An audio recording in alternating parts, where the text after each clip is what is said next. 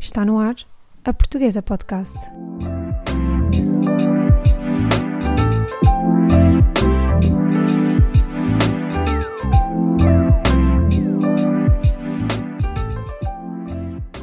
Olá e seja toda a gente bem-vinda a mais um episódio da Portuguesa. Antes de vos apresentar a minha mega convidada de hoje, queria dizer-vos que criei finalmente uma página no Buy Me a Coffee para a Portuguesa. Yay! se por acaso o que faço aqui vos interessa e se gostavam de apoiar ou contribuir para o crescimento deste projeto, já podem pagar-me um ou muitos chás, café não é comigo, ou então tornarem-se membros da comunidade da portuguesa. Como membros, para além de me apoiarem mensalmente, vão ter acesso a algumas surpresas muito especiais que estou a preparar só para vocês. Vão a buymeacoffee.com barra a portuguesa para saberem mais. Obrigada! E agora, sem mais demoras, vamos passar à nossa conversa. A minha convidada de hoje é uma espécie de fada madrinha dos freelancers. Ela é designer, podcaster e uma verdadeira entendida na arte de ser trabalhadora independente em Portugal. Chama-se Sofia Rocha Silva e é a incrível cara por trás do Instagram e blog Lescofia e também do podcast Fazer Preços e Assim, cujo objetivo é ajudar freelancers a melhor gerirem o seu trabalho e dinheiro. Na conversa de hoje falamos sobre as vantagens e desafios de ser freelancer e sobre literacia financeira. Conversamos também sobre o possível papel das indústrias criativas no repovoamento do interior e ficamos a saber quais os conselhos da Sofia para melhor gerir o tempo e tentar separar a vida pessoal da vida profissional. Espero muito que gostem da nossa conversa e fiquem desse lado. Olá, Sofia. Uh, muito obrigada por teres aceito o meu convite de participar na Portuguesa hoje. Olá, Sara. Obrigada pelo convite é ótimo podermos fazer isto assim à, à distância. Uh, então vamos já começar. Queria-te perguntar qual é que é o teu background académico e profissional? Olha, sou formada em Design de Comunicação, tanto licenciatura como mestrado, e uh, entre a licenciatura e o mestrado decidi vir para Vila Real outra vez. Uh, estávamos, foi naquela altura assim mais de de crise, e não, não sei se tu recordas, mas as opções eram um pouco ou imigravas ou voltavas para a cidade onde, onde, onde tinhas vindo. E eu voltei para Vila Real e, e, comecei alguns projetos aqui que depois continuaram, mesmo depois de eu fazer o mestrado. Tive uma cooperativa e, e trabalhámos muito em eventos e ainda estou aqui, na verdade. Então tu és de Vila Real, originalmente? Sim, eu sou de Vila Real. Ok. E então porquê é que decidiste começar a trabalhar eh, como freelancer? Uh, eu no início tinha um bocado de medo, na, na verdade, de, de, de, trabalhar sozinha, mas uh, eu, eu acho que, na verdade, a, a, minha confiança sempre me minou um bocado, sabes? E isso fazia-me sentir que aquela vida de carreira, de estúdio, não era muito para mim porque em parte porque me intimidava, mas uh, em parte porque eu sentia que não era bem o caminho, não é bem o caminho para mim, essa, essa carreira mais uh, de saltar de estúdio em estúdio, não é? De fazendo carreira de posição. Porquê que, porquê que isso te intimidava? Porquê que te intimidava trabalhar num estúdio? Uh, eu acho que nunca, nunca me senti propriamente uma designer muito convencional nesse sentido, percebes? Não me sentia propriamente muito capaz de, de, de trabalhar nesse contexto mesmo. Eu acho que era mesmo a minha confiança a minar-me e acho que se fosse, se fosse agora teria feito isso e teria aprendido muito, percebes? Nesse, nesse caminho, mas escolhi uhum. outro. E comecei como freelancer aos poucos, em parte por causa do, dos eventos, porque éramos uma equipa com várias valências, eu era a única designer, e fui encontrando o meu caminho aí. Portanto, foi aos poucos, foi, foi diferente. Uh, falaste que, que, sentias que a vida de estúdio não era para ti. Uh, quando começaste a trabalhar como freelancer, também nos disseste há pouco que tinhas sentido um bocadinho de medo, acho que é normal. Uh, também sofreste do chamado síndrome de impostor. como, é que, como é que ultrapassaste a, a vozinha que te dizia que ah, não sou boa o suficiente, não devia estar aqui? Vão descobrir a verdade a qualquer momento. Eu acho que nunca nunca ultrapassamos completamente, não é? Há sempre um dia ou outro em que ela volta e que nos faz sentir isso, seja com, seja com qualquer coisa que estamos a começar, até com um podcast, não é? Vamos sempre sentir isso um bocadinho. mas acho que com o tempo aprendemos a, a controlá-la e a perceber que o facto de não seres boa o suficiente é uma percepção muito tua, não é? Porque quando tu sentes, quando tu vês outras pessoas a sentirem isso e tu achas que essas pessoas são tão boas, também começas a fazer esse efeito de espelho. Por isso, se eu estou a sentir isto, há outras pessoas que também acham isso delas, não é? Que eu sou melhor. Então acaba por, por ficar cada vez mais anulada quanto mais pessoas tu conheces e mais partilhas esta, esta sensação comum de que não somos suficientes. Isso é um ótimo conselho. Eu li há pouco tempo que até a Michelle Obama tem síndrome de impostora, portanto, uma mulher poderosíssima como a Michelle Obama tem síndrome de impostora, acho que todos somos permitidos a ter. Sim, é mesmo muito comum, porque sobretudo, eu acho que sobretudo quando trabalhas em criatividade, tu conheces e tens essa sensibilidade, não é? De perceber que há coisas tão boas e há pessoas a trabalhar num nível tão alto e pelo mundo todo, tens, tens acesso a isso tudo e, e é natural que isso te faça sentir às vezes um bocadinho mais pequena, mas uh, não significa que sejas pior. Sim, é verdade. Um, quais é que são para ti as principais vantagens de trabalhar como freelancer? Olha, primeiro eu adoro trabalhar em casa. Adoro trabalhar em casa, sempre adorei estar em casa desde criança. Estar em casa era o meu sonho, até porque eu tinha muitas atividades. Então o dia de estar em casa era um dia sempre muito especial. Por isso, isso foi uma coisa que eu trouxe para a minha vida adulta. estar em casa é ótimo. Também, também, também.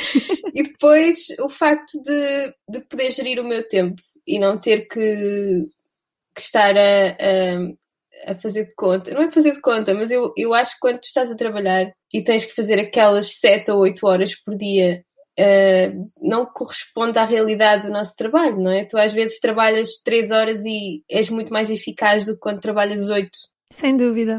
Porque, não sei, mas tam, uh, o sistema está um bocadinho preso a essa ideia de que são 8 horas de trabalho e e às vezes é um bocadinho difícil gerir isso para mim. Eu nunca, nunca consegui fazer assim 8 horas, 7 dias, 5 dias por semana, sabes? Não, há muito mais flutuação na, na tua vontade de trabalhar e na tua produtividade. E isso é bom como freelancer, consegues respeitar o teu próprio tempo principalmente na área da criatividade, quer dizer, tu não consegues, quer dizer, em qualquer área, mas numa área tão volátil como a criatividade, no sentido em que nem sempre te sentes criativo, uh, estás-te a forçar a estar oito horas a criar o que quer que seja, uh, pode ser contraproducente, acabas por ficar frustrado e achar que não estás a ter boas ideias e que não vais conseguir entregar o trabalho como querias, não sei. Sim, e claro que há, que há empresas que já têm essa percepção do espaço de trabalho como uma coisa maior e melhor e tu podes dar uma voltinha, dás um passeio e jogas ping-pong e tudo.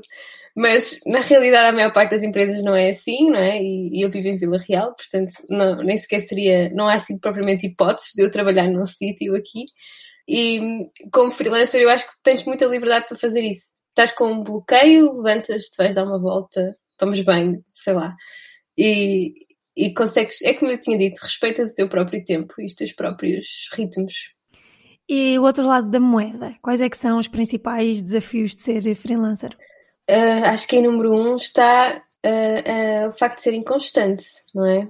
Que é sempre um, um medo que nós temos e é uma coisa muito real, mesmo que tenhas poupanças, mesmo que tenhas uma rede de segurança, nunca podes pensar muito o que é que vai acontecer dali a um ano, se vais ter dinheiro, se não vais ter. Exige uma dose de tu, tu acreditares que o trabalho vai continuar a fluir. Porque tu não sabes de onde é que ele vem, não é? é claro que podes, tens uma certa parte ativa nisso e podes promover o teu trabalho e tudo isso, mas uh, há sempre um fator de surpresa de que não sabes o que é que vai acontecer a seguir. Isso é mesmo desafiante às vezes.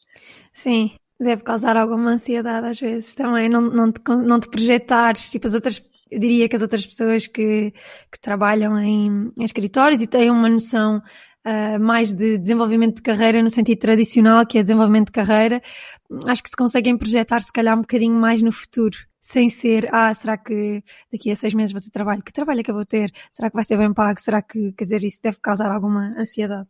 Sim, é, mas eu acho que eu deixei de pensar nisso. No início pensava muito, o ano passado pensei imenso por causa da pandemia, porque o ano passado foi eu, o primeiro ano em que eu fiz um plano anual de previsão dos trabalhos que ia ter. E todos os trabalhos que eu conseguia prever que iam acontecer eram ligados aos eventos que nós fazemos os outros de design e etc. vinham por vinham com o tempo. Por isso, eu olhei para o meu plano e não aconteceu nada, não é?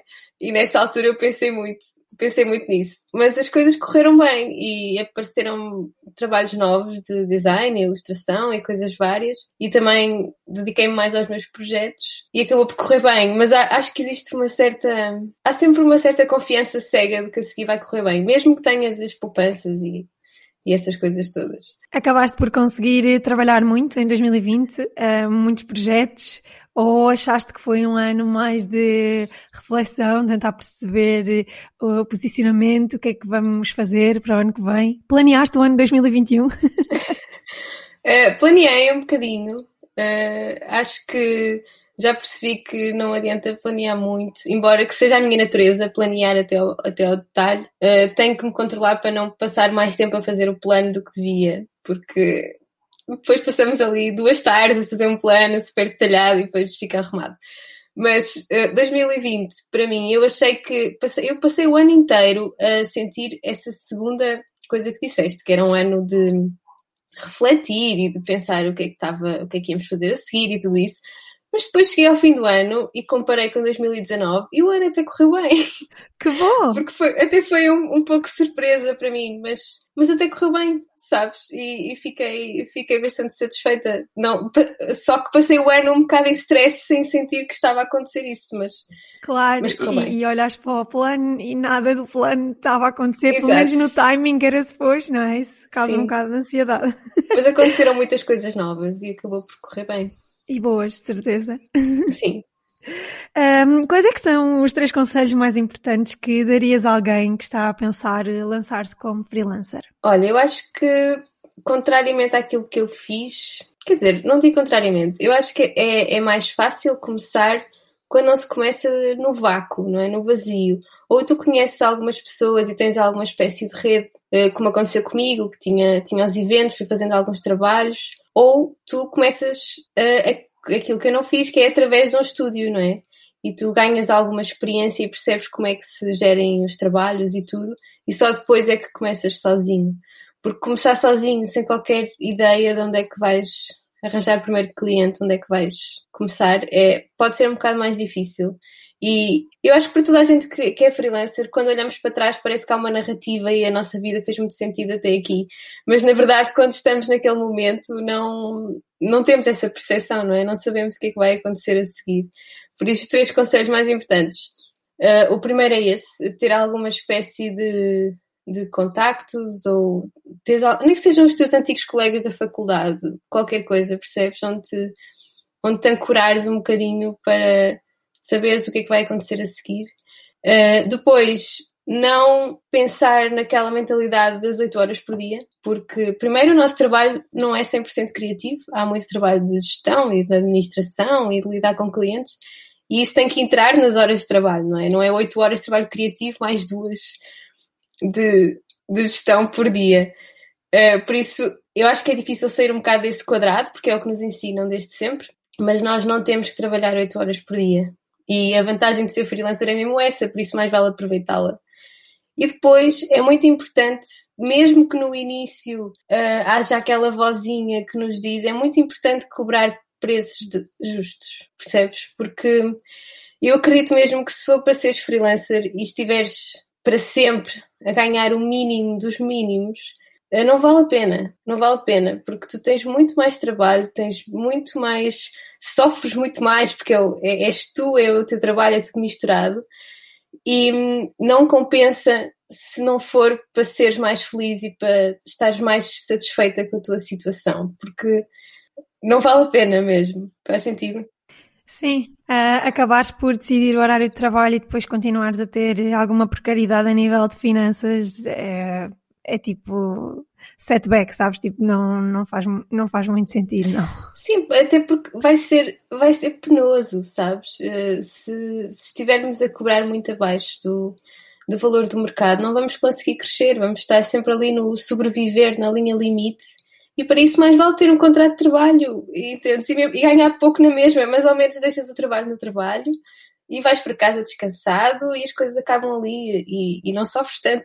É mais isso. Para ganhar tão pouco, mais vale teres um contrato de trabalho e ganhares igual e fazeres uns freelancers à parte. Uh, então agora eu queria, queria que nos focássemos um bocadinho na, Luscofia, que é, que é o teu projeto, um dos teus projetos. Uh, foi assim que eu te conheci também.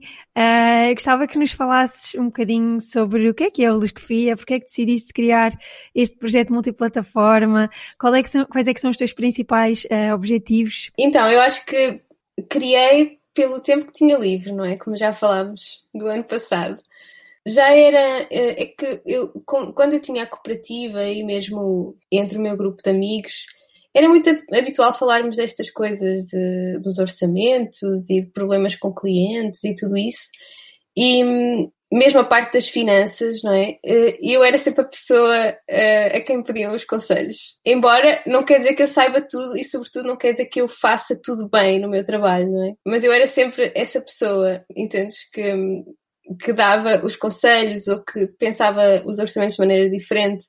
E foi por volta de julho eu fiz essa publicação no meu Instagram que era como fazer um orçamento. E o feedback foi ótimo e foi no fundo foi a partir daí. Foi eu fiz essa publicação, depois fiz outra, depois fiz outra e depois uh, dei-lhe um nome e está a evoluir muito, de uma maneira muito orgânica, não há propriamente Óbvio que tenho objetivos, não é? Vou lançar agora em março a, a Oficina dos Orçamentos, que é um curso online, e tenho alguns objetivos e algumas coisas planeadas.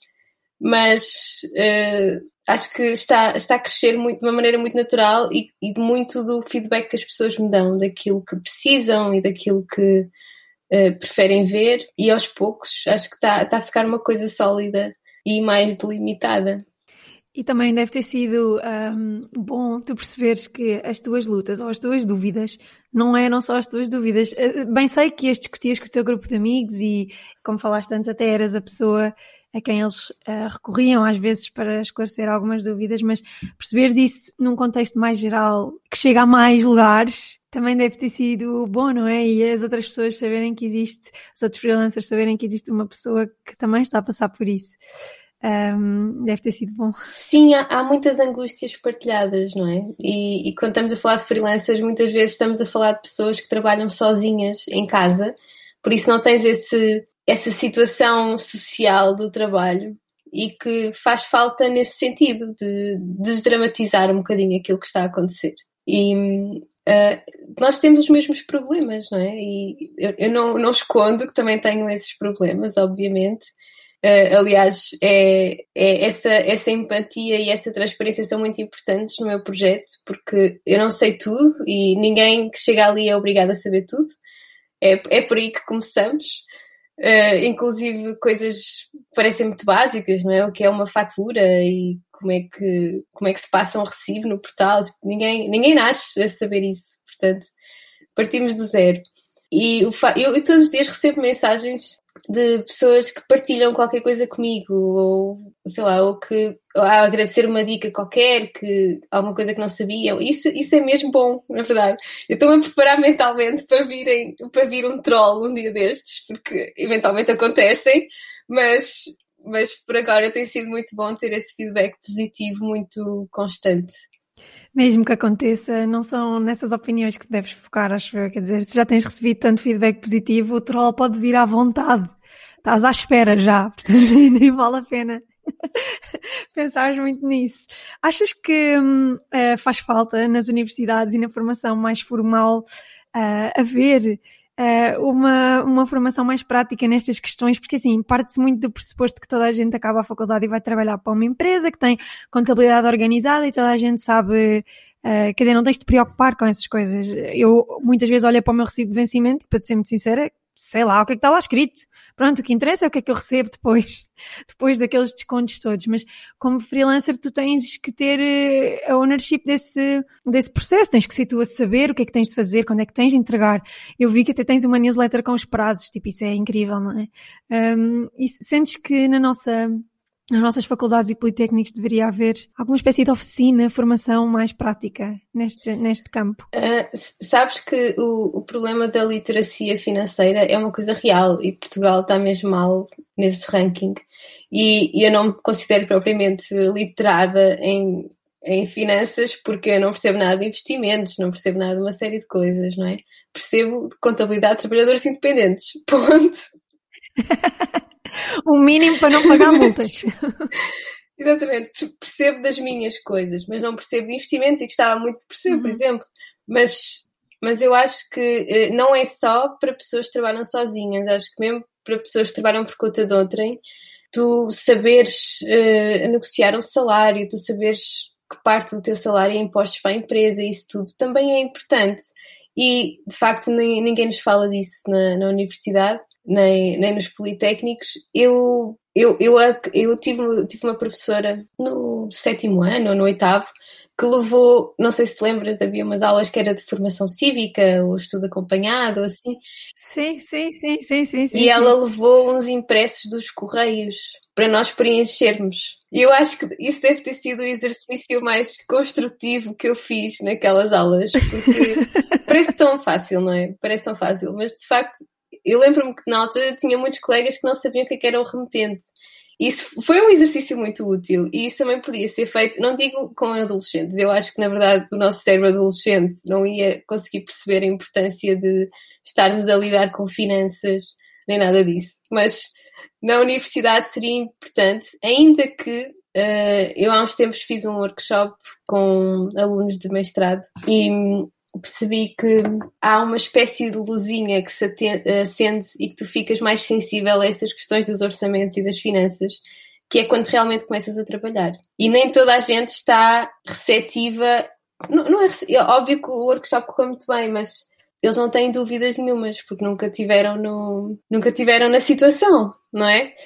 Mesmo em termos de orçamentos, é tudo muito abstrato até começarem. Mas sim, acho que seria, seria ótimo se, se houvesse mais, mais formação nessas áreas. Certo, certo, certo. Nem que seja, sei lá, há tantas disciplinas que nós temos na universidade e no Politécnico que depois ficam só algumas migalhinhas, não é? Que levamos para o resto da vida, não. Por isso, nem que fosse, nem que fosse isso. Algumas coisas, darem-te algumas ferramentas, uh, sobretudo na parte dos orçamentos, que acho que é aquilo que está mais próximo do nosso coração, como criativos, não é? A nossa uhum. dificuldade uhum. mais próxima. Uh, até porque as finanças e os impostos mudam muitas vezes e pode não ser tão fácil, mas a parte dos orçamentos devia ser mais aprofundada, definitivamente, porque até porque tu, tu, também sabes isso, não é? é? É um problema do nosso mercado, preços muito baixos, não, nem digo plataformas, mas pessoas que fazem preços muito baixos. E eu dou-te esse exemplo do workshop, que era uma turma muito pequena, eram nove alunos, e nesses nove alunos nós demos um briefing. Sim. E eles tinham que fazer eh, orçamentos para aquele briefing, foi só um exercício e os preços variaram de 120 a 2 mil euros, não é? E são alunos na na mesma situação, não é? Estão a fazer, têm a mesma idade, estão na mesma situação profissional e tens uma discrepância de percepção de quanto vale o trabalho deles muito, muito grande. Meu Deus, é completamente. São opostos, né? 120 euros e 2 mil euros. Acho que também falta. Sim. Uh, muito a noção de quanto é que são, quer dizer, pelo menos eu falo por mim, até realmente começar a trabalhar e ganhar o meu dinheiro, acho que também falta um bocadinho a percepção de tu saberes quanto é que tu gastas, quanto é que custa ser tu. Portanto, as, tu, as tuas rendas, a luz, etc, etc. Qual é que é o. A partir daí podes construir um valor que te permita viver acima do limiar daquilo que, é, que são os teus gastos, não é?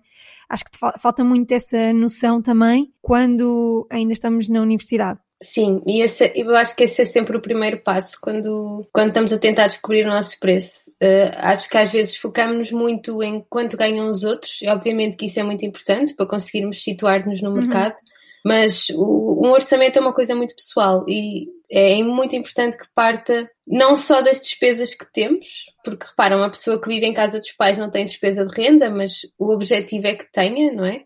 É que saia de casa dos pais, por isso também tem que haver um certo jogo uhum. de projeção das despesas que podemos vir a ter no, nos próximos anos. Mas tem que ser, esse é o primeiro passo, definitivamente, sabermos quanto é que custa, quanto é que custa sermos nós, exatamente. Uhum. É, é, engraçado, eu lembro-me que acho que esta questão que tu falaste da literacia financeira é muito importante porque isto acompanha-nos desde criança. Se nós, uh, no primeiro ciclo, tivéssemos, se calhar, uma disciplina que tivesse mais a ver com a vida no dia a dia, sabes, pequenas coisas como, como gerir a tua semanada, como garantir que da tua semanada consegues ter eh, dinheiro para lanchar na escola e também para comprar, sei lá, a caderneta de cromos que tu queres. essas coisas de economia doméstica também, como é que podes ajudar a tua mãe a escolher eh, o pacote de arroz mais barato no supermercado. Uh, o, preço por litro, essas, esse tipo de. Eu não, eu não queria dizer truques, conceitos, esse tipo de conceitos.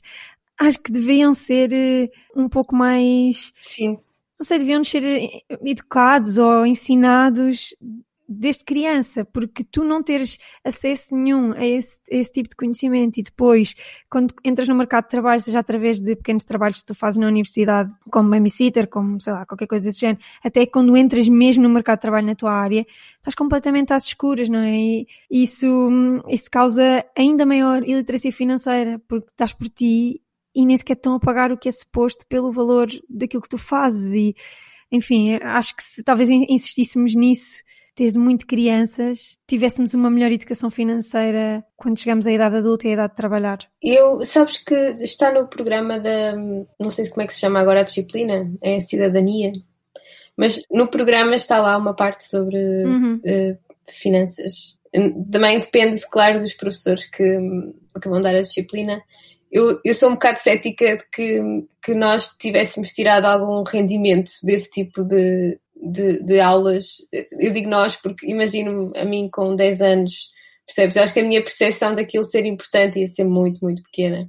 Embora esse, esse exemplo do preço por litro é muito, é um exemplo muito simples, não é? De, de perceber o que é que é o mais barato através do preço por litro. E eu acho que esse tipo de coisas nós vamos sabendo através da matemática, mas passa um bocado entre as frinchas, não é? Não são, não são dados aquele valor uh, mundano que realmente tem e como é que utilizas no dia a dia.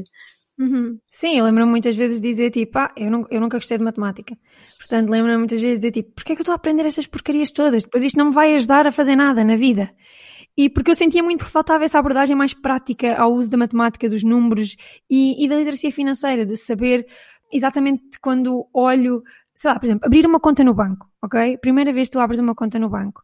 Só aquele contrato básicozinho quando tu queres depositar os primeiros 100 euros da tua vida, tipo, é, impossível. Tu não, nem sequer consegues com, com tu, tu aprendeste 9 anos ou 10 anos ou 12 anos de matemática e, e, não consegues perceber conceitos básicos que estão lá a nível de taxas, rendimentos, etc, etc. Quer dizer, como é que é suposto tu no futuro saber investir o teu dinheiro, navegar por esse mundo de, das finanças e dos impostos, quer dizer, é, é, enfim. Esse exemplo dos contratos é curioso. Eh, eu há uns tempos soube de um projeto que não me lembro do nome, que era mesmo um projeto de simplificar a linguagem uh, legal e financeira dos documentos. Era o, era o objetivo dele. Uh, só que não foi muito bem aceito pelas instituições, porque também há um certo objetivo nessa, nessa opacidade da, da linguagem, não é? Claro. E, mas sim, é, eu acho que é uma sensação de emborrecimento, não é? Tu olhas para um documento e não consegues, tens que ler a mesma frase cinco vezes e mesmo assim há três palavras que tu não sabes o que é que significam. E, e tu pensas. Exato. E conceitos. Exato. E, tu... e conceitos tipo taxa disto e daquilo e TAN não sei quantas e tu ficas tipo, ok, tudo bem, quanto é que me vou pagar mesmo? É só isso que eu quero saber. e, e, não consegues descortinar. Sim, e, no final tens de confiar naquilo que a pessoa te está a dizer, não é? Porque enfim. enfim, enfim, enfim. Um, eu acho que, para quem não conhece o projeto da Sofia uh, e quem trabalha como freelancer ou não, na área criativa ou não, uh, acho que vale muito, muito a pena vocês visitarem o blog e o Instagram da Sofia, ouvirem o podcast também, porque eu tenho a certeza que vos vai fazer uh, perceber um bocadinho melhor como navegar neste mundo. E, e, e, são, são skills, são competências que todos nós deveríamos ter adquirido ou que nos deveriam ter sido explicadas de uma forma básica e que não foram. E eu acho que o que a Sofia faz é, é, é quase serviço público e todas as pessoas deviam passar para ver, apoiar o trabalho da Sofia, porque realmente é, é a forma como tu desconstróis as coisas, Sofia, é, é, muito simples e eu acho que todas as pessoas conseguem aplicar ou arranjar forma de aplicar aquilo à vida delas, mesmo que sejam só as teorias de gestão de tempo ou, ou como é que, como é que falar com clientes, que tipo de clientes é que tu queres atrair para o teu negócio e que tipo de clientes é que são um big no-no. Portanto, se, se vocês trabalham ou têm interesse ou têm um negócio próprio, são freelancers, uh, têm intenções de ter um projeto próprio no futuro, passem pela página da Sofia, vale muito, muito a pena. Obrigada, Sara. Estou bem corada com isso. É verdade, é verdade, é verdade. um, olha, queria te perguntar agora uma coisa que não tem nada a ver com o teu projeto, mas tem a ver com o facto de seres uma designer freelancer em Vila Real. Achas que a digitalização dos locais de trabalho, que tem sido exacerbada pela pandemia, como é óbvio, poderá contribuir para uma espécie de repovoamento do interior ou das áreas menos povoadas? Ou achas que isso é só um, um sonho que fica bonito ter, mas que no papel, na realidade, não, não vai dar em nada? Uh, eu, eu vou já responder uma coisa que eu sei que me vais perguntar também. E isso, isso é um assunto que é muito, é muito querido para mim, porque hum, eu, portanto, eu comecei agora o doutoramento e eu estou a trabalhar exatamente nisso. É, a área que me interessa é exatamente essa. É, claro, tem um termo um, um termo um bocado mais pomposo, que é indústrias criativas, mas é indústrias criativas em territórios de baixa densidade, porque eu sou uma, uma fiel crente nesse, nessa, nessa filosofia de que Primeiro, eu acho que consegues ter uma qualidade de vida muito diferente quando sais dos, dos, grandes centros e se realmente o teu trabalho for independente a nível de estruturas, não é? Se só precisares de uma ligação à internet boa, o que só precisa é um, um obstáculo às vezes, mas se precisares de uma ligação à internet, podes viver em qualquer lado. E estamos a, claro que há pessoas que levam isso um bocado aos, aos limites e são nómadas digitais e andam pelo mundo, não é? Mas estamos a falar de uma coisa um bocadinho mais doméstica. E, e, e eu acho que há, há de facto um, um, pequeno movimento de, de migração de algumas pessoas de áreas criativas que estão a vir para o interior e estão à procura de um estilo de vida um bocado diferente, um bocado mais lento, porque o teu tempo é muito diferente numa cidade grande ou numa cidade mais pequena.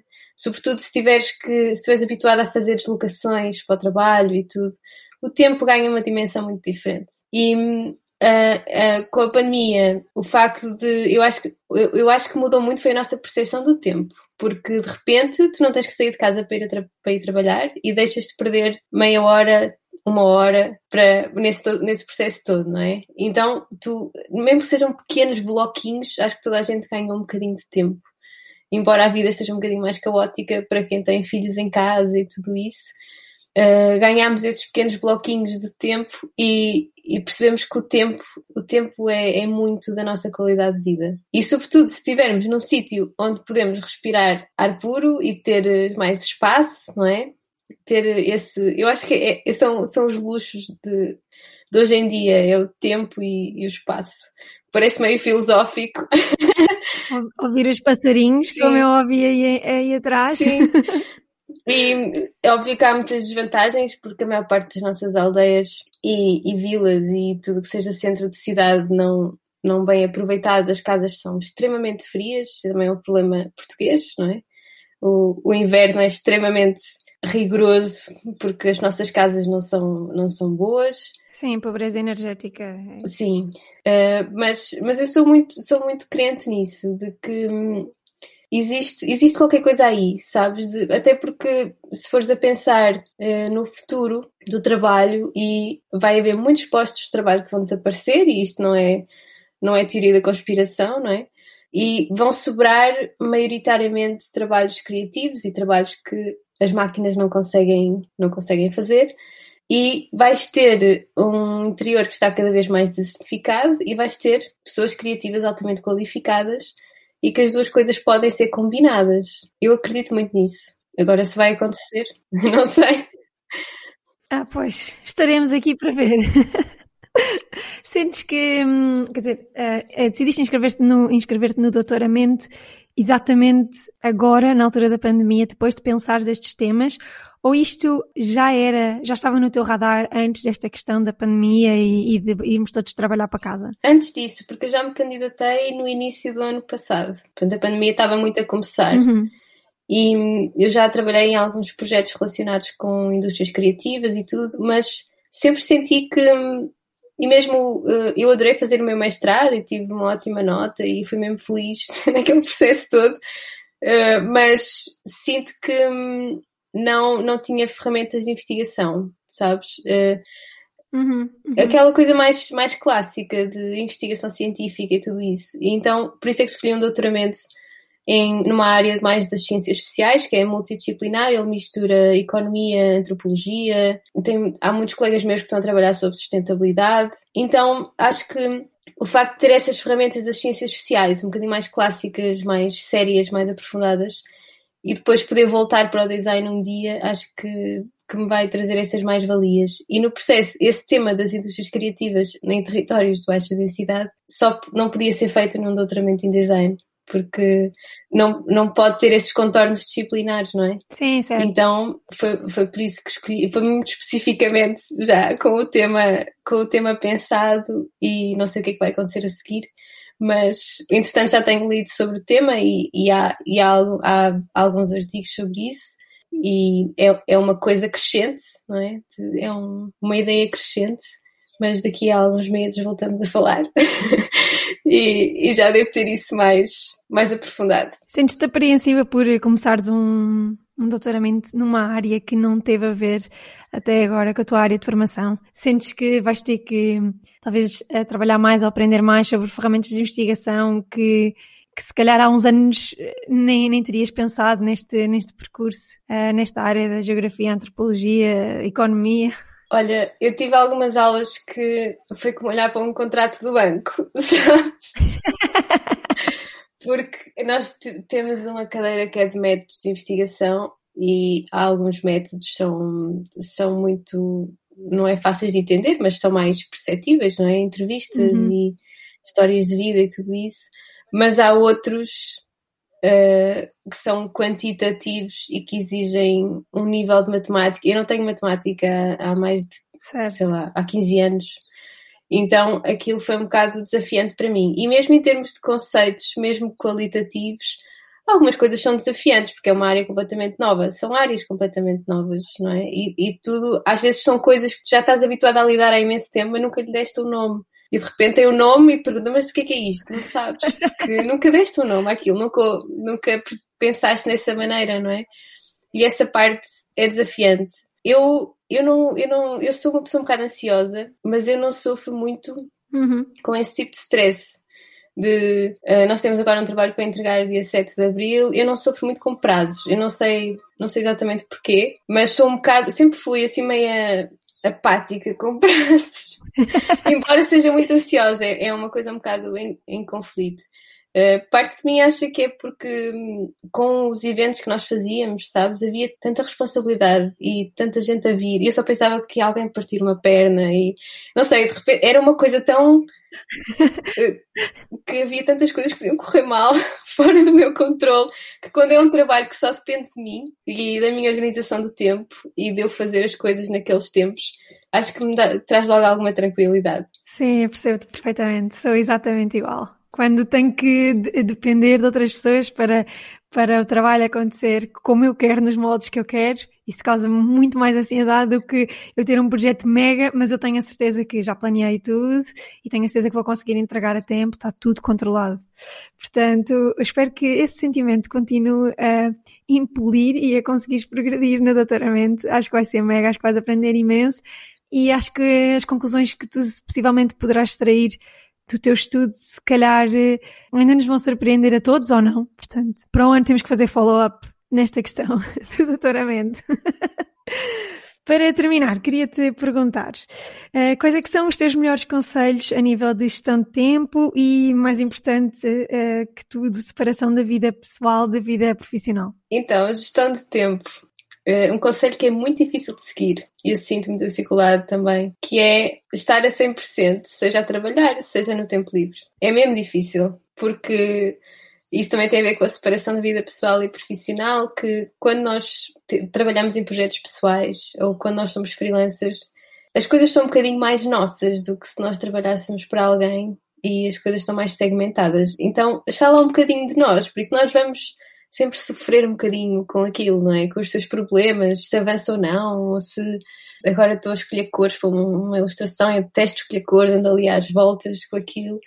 E eh, eu não acredito que as coisas consigam estar assim tão segmentadas quanto isso. Acho que é uma utopia. Eh, nós temos que fazer os possíveis para elas estarem separadas, mas estarem completamente separadas eu acho que é muito difícil mesmo. O importante é, quando estamos a trabalhar, estamos mesmo a trabalhar, portanto, nem que sejam, como eu dizia há bocado, não são 8 horas, são menos, e estás 100% a trabalhar, porque não estás num local de trabalho em que tens que fazer de conta que trabalhas o tempo todo, porque são 8 horas, tens que estar ali, então vais estar ali uma hora em que se calhar vais estar no Instagram, não é? E, mas não, quando estás a trabalhar por, por, por, por conta própria, tu podes podes fazer essa segmentação de que trabalhas duas horas e só trabalhas mesmo. E estás focada naquilo. E a mesma coisa com o tempo livre. E esse eu acho que é mais difícil ainda. Que é quando estás, uh, quando tiras um dia de folga ou quando estás com, com a tua família ou com os teus amigos, estás a 100% lá e não estás sempre a falar de trabalho, estás sempre a, a pensar em trabalho, não é? Porque eu acho que esse. Receberes aquele e-mail, tipo, que de repente caiu na tua caixa e a notificação está lá e tu estás tipo, ok, responde ou não responde, responde ou não responde. Isso é difícil, Sim, é não é? Difícil. É porque é tentador estar. Porque nós estamos a ver as notificações, não é? Então é tentador estar sempre a responder. Mas quando não são coisas urgentes, é deixar para o dia seguinte, se for, se for ao fim do dia. Porque isso também traz, traz também alguma sanidade mental, não é? Tu conseguires uh, deixar, deixar os, respondes a e-mails das 9 às, às 5 ou às 4 e os e-mails chegarem depois das 4 respondes no dia seguinte, mesmo que mesmo que, a não ser que sejam coisas urgentes, obviamente, mas a maior parte das coisas que nos chegam, mesmo quando dizem urgente, não são urgentes. Há sempre aí uma, um exercício. Fica aqui a dica, malta, fica a dica. É que, para mim, eu acho que é um dos piores clientes. É daqueles que, em vez de dar um prazo para as coisas, diz sempre que é urgente e é para ontem. Isso. Ah, não aguento. Isso deixa-me maluca. Isso é preciso forçá-los a definir um prazo. É urgente, mas. Então, urgente é tipo o quê? Então, eu só posso sexta-feira, ok? Então, se ele disser que é ok, o prazo é sexta-feira. Portanto, Há, há, clientes... Não estás a receber e-mails que é urgente, mais urgente, urgentíssimo e tu já estás tipo, tipo as versões finais, final, finalíssima, finalíssima, um, pá, é loucura, né? Essa parte da urgência também é, eu acho que no início pode-te assustar um bocadinho, mas com o tempo acabas por relativizar, eu relativizo imenso, sabes? Uh, para mim coisas urgentes é tipo uma publicação do Facebook que foi com um erro. Isso é nível máximo de urgência mesmo. Agora, se, sei lá, coisas não urgentes. Podes-me reenviar aquele documento dia seguinte. Percebes? Não, não digo, óbvio que se for ler, ler esse e-mail à hora do almoço eu vou responder, mas se, se for um e-mail que é enviado às sete da tarde, se calhar já não claro. vou estar a mudar a minha tarefa que estou a fazer, porque isso depois é muito é muito turbulento a nível de, de produtividade. Estás a uhum. fazer uma coisa, recebes o e-mail e depois exiges que tu ligues o disco externo, vais buscar o ficheiro, vais enviar para aquela pessoa e de repente quebraste ali o que estavas a fazer. E é. Super disruptivo, já nem te lembras quando voltas ao trabalho. É, sim. Olha, nós aqui em casa temos um truque que tem funcionado até agora, que é nós durante o dia temos, uh, portanto, nós só temos uma mesa. É a mesa que nós usamos para trabalhar, é a mesa que nós usamos para comer. Portanto, há uma altura em que vai ter que sair tudo, os computadores, os ratos, os teclados, tipo, vai ter que ir tudo à vida para nós jantarmos. Portanto, isso já é uma espécie de, de obriga-te a ter que pôr tudo, tudo, tudo fora para tu poderes usar a mesma mesa para jantar, porque senão não tens hipótese de jantar. Sim, eu, para mim é mudar de divisão. Oh, isso! Uh, eu, eu mudo de divisão quando, quando é para comer. Embora às vezes fique com vontade de ficar no computador a ver qualquer coisa ou assim, mas tenho que evitar, porque senão, não é? Tens que mudar de divisão. A, a, a minha médica de família, da vez que lá fui, ela dizia-me: é a regra dos 30-30 que é 30 minutos a olhar para o ecrã, 30 segundos a olhar para longe, que é para os teus olhos continuarem saudáveis. Olha, nunca tinha, nunca tinha ouvido. É o pomodoro dos olhos, portanto, pomodoro dos Exatamente, pomodoro dos olhos. Eu, não, é, porque, é que se fores a reparar, não é? Se não fizeres esse é, tem, tem que partir de ti, tem que ser um esforço. Tens que, tal como não é natural, para mim não é natural fazer exercício, eu tenho que me obrigar. Para outras pessoas não é natural estarem a aproveitar o tempo livre ou, ou conseguirem usar o tempo livre da melhor forma e tem que se forçar a isso. E tem que se forçar a desligar o telefone tem que se forçar a não responder a e-mails. Portanto, eu acho que as pessoas têm uma percepção de que é uma coisa muito natural viver o ócio. Mas não é assim tão natural. Se estiveres sempre habituada a trabalhar, a, a tua natureza não vai ser, estás muito relaxada a apanhar sol, não é? Vai estar sempre, a cabeça vai estar mil. É, é uma coisa que tens que praticar pelo teu bem-estar, como fazer exercício, ou comer bem, ou outra uhum. coisa. qualquer. E na, na nossa vida, quando está quando tá tudo sob o nosso controle, como quando somos freelancers, não é? Podemos ter tendência a cair nesses, nesses erros, que é estar sempre à frente de um ecrã. Eu sou completamente culpada disso, não é? Passo do computador para o telefone, do telefone para a televisão e vais a ver e passas o tempo todo sentada, passas o tempo todo no ecrã e por isso tens que fazer esses pequenos melhoramentos forçados, mesmo que às vezes sejam forçados, não te vai apetecer, não é?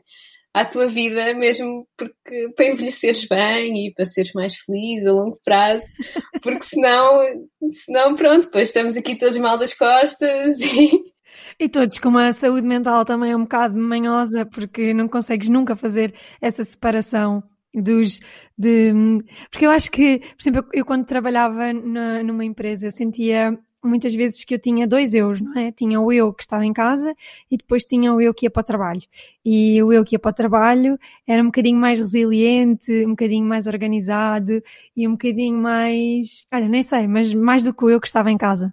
E então quando eu chegava à casa sentia que pronto, tinha deixado o eu do trabalho lá fora e agora estava no eu casa, posso fazer o que eu quiser. Um, e eu sinto que quando tu trabalhas em casa, essa separação também é mais difícil. O teu eu de casa e o teu eu do trabalho tendem-se a aproximar e isso às vezes gera algum sentimento de ansiedade, algum sentimento de burnout que tu se calhar nem sabias que, que tinhas e um maior controlo uh, sobre as coisas que tu não consegues controlar, porque tu queres controlar Sim. tudo. E aí, dicas muito básicas que é vestirmos sempre, ok?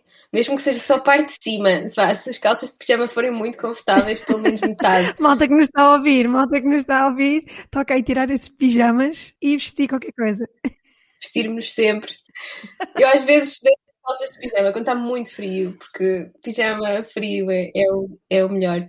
Mas não trabalhar na cama era uma coisa que eu fazia quando estava na universidade, eu nem sei como. Não trabalhar na cama, porque o nosso, o nosso corpo também associa uh, o trabalho depois à cama e vais ter mais dificuldades a dormir. E, por isso, continuar a segmentar o máximo possível, mesmo, porque trabalhar em casa tem, desses, tem das coisas boas, não é? Tem os lanches, para mim, por exemplo, que eu adoro lanchar e, e tenho controle total do meu lanche. Mas também tem essas coisas más, que é mais difícil estabelecer as fronteiras porque temos que ser nós a estabelecê-las, não há um patrão a dizer para fazeres uma pausa àquela hora e trabalhares naquele sítio e depois voltares para casa. Sim. E pronto, aqui ficam os conselhos da Sofia. Ficámos a conhecer um bocadinho uh, do, do, seu background, do seu projeto, do Lusquefia. E a Sofia deixou-nos também com conselhos muito, muito importantes de produtividade, de separação da vida pessoal e da vida profissional. Uh, obrigada, Sofia, por teres aceito participar na, na portuguesa. Gostei muito, muito de ter aqui hoje. E pronto, um grande beijinho. Obrigada, Sara. E espero que façamos então o follow-up daqui daqui a uns meses quando eu já tiver o meu doutoramento a avançar. Estou muito curiosa, estou muito curiosa. Beijinho grande. Beijinhos, Sara.